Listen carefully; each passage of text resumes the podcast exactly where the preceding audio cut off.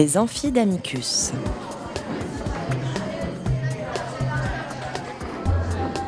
Chaque semaine, Amicus Radio invite des professeurs de droit, des chercheurs et des professionnels à venir faire cours dans leur spécialité. L'occasion pour un fin spécialiste de relever le défi de traiter en cinq épisodes d'une question juridique essentielle. Aujourd'hui, Fabien Marchadier, professeur de droit à l'Université de Poitiers, nous dessine les contours des statuts juridiques de l'animal. Cinquième épisode, les droits fondamentaux de l'animal.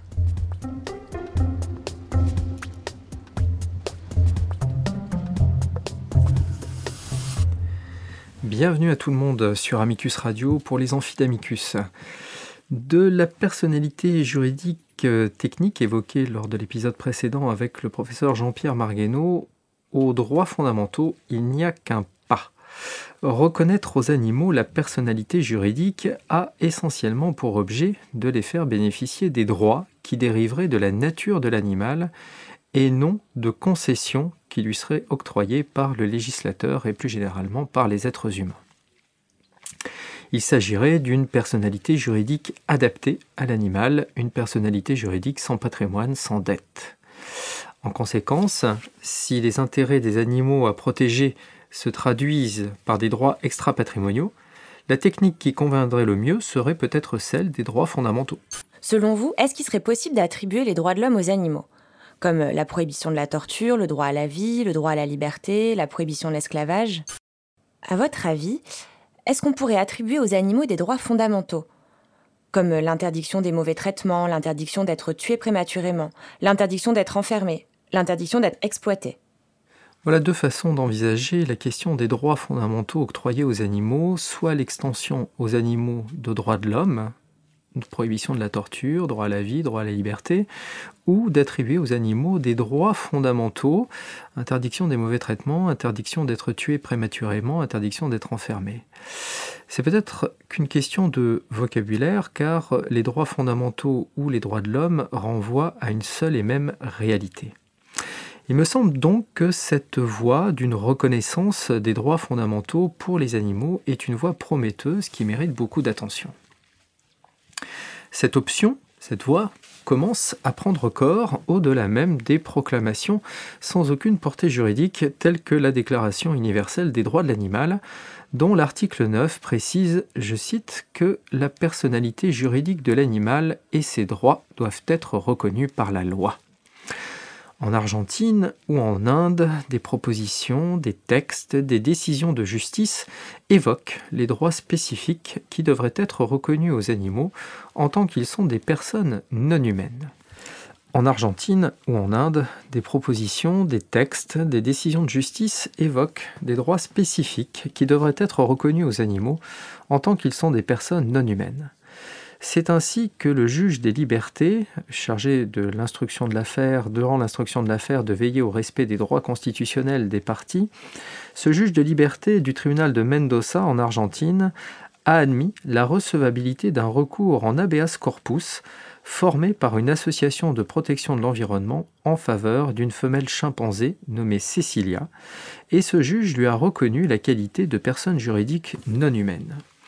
Ce juge, la juge Maria Alejandra Mauricio ordonne notamment son transfert du zoo dans lequel Cecilia était enfermée vers le sanctuaire de Sorocaba situé au Brésil. La juge précise également qu'elle ne déclare pas, je cite, que les animaux êtres sensibles sont pareils aux êtres humains et nous n'élevons pas dans une catégorie humaine tous les animaux existants ou la faune et la flore. Nous reconnaissons, poursuit la juge, et nous confirmons que les primates sont des personnes juridiques non humaines possédant des droits fondamentaux qui devraient être étudiés et énumérés par les autorités de l'État, tâche qui dépasse le cadre de notre compétence. Assurément, une telle décision ouvre des perspectives pour l'ensemble des animaux exploités, voire surexploités, par les scientifiques pour mener, dans une assez grande opacité, des expérimentations de toutes sortes. À l'initiative du ministère de l'Environnement et des Forêts, l'Inde a également donné aux dauphins le statut de personne non humaine, ce qui a pour conséquence l'interdiction de les priver de liberté pour le seul agrément de l'homme, ainsi que de construire des delphinariums. La reconnaissance de droits fondamentaux au profit des animaux s'appuie sur la proximité des animaux, ou du moins de certains d'entre eux, et des hommes quant à l'octroi de droits naturels, fondamentaux, universels, indépendants des lois positives. C'est d'ailleurs le cœur même euh, de la théorie du philosophe Tom Reagan, la théorie des droits de Tom Reagan, reconnaissant des droits moraux à tous les êtres qui satisfont aux critères de sujet d'une vie et qui correspondent non seulement aux agents moraux, mais encore aux patients moraux, qu'ils soient humains ou animaux. Passer outre la personnalité juridique semble cependant en droit positif très insuffisant, car comme le relève le juge Pinto de Albuquerque dans son opinion séparée sous l'arrêt Herman, un arrêt de la Cour européenne des droits de l'homme, l'animal n'a pas de droit autrement que métaphoriquement. Il n'est protégé qu'en tant qu'il est un bien, par l'article 1er du protocole additionnel numéro 1 à la Convention européenne des droits de l'homme, ou en tant qu'il est une composante de l'environnement, et il sera protégé par l'article 8 en tant que ce texte permet de protéger le droit en environnement sain. Il faudrait alors démontrer que les animaux, ou encore une fois tout du moins certains d'entre eux, peuvent prétendre à une personnalité juridique qui serait le réceptacle des droits fondamentaux. Le critère qui est avancé par Tom Reagan est un critère euh, euh, qui convient bien à l'élaboration d'une théorie philosophique, mais qui sera plus difficile à transcrire dans le domaine juridique. D'autres critères pourraient être avancés pour cette reconnaissance des droits fondamentaux, et tout particulièrement le critère de l'autonomie pratique, le critère euh, réaliste, qui est mis en avant notamment par l'avocat américain Stephen Wise euh, entreprend, euh, à travers euh, son Global Non-Human Project, de libérer des animaux enfermés depuis trop longtemps dans des laboratoires ou dans des eaux. Ce critère de l'autonomie pratique, ce critère réaliste, renvoie à la capacité de certains animaux à satisfaire leurs désirs, à vouloir certaines choses, et à savoir qu'ils veulent ces choses, à posséder un certain sens de soi.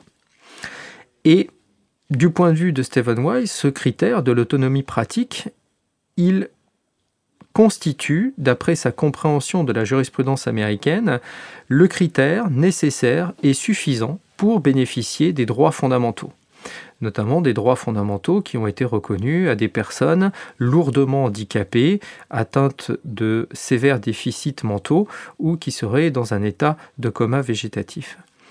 Du point de vue de Stephen Wise, ce critère de l'autonomie pratique est nécessaire et suffisant pour que tous les êtres humains puissent bénéficier des droits fondamentaux et pas seulement ceux dont les capacités cognitives et intellectuelles sont parfaitement intègres.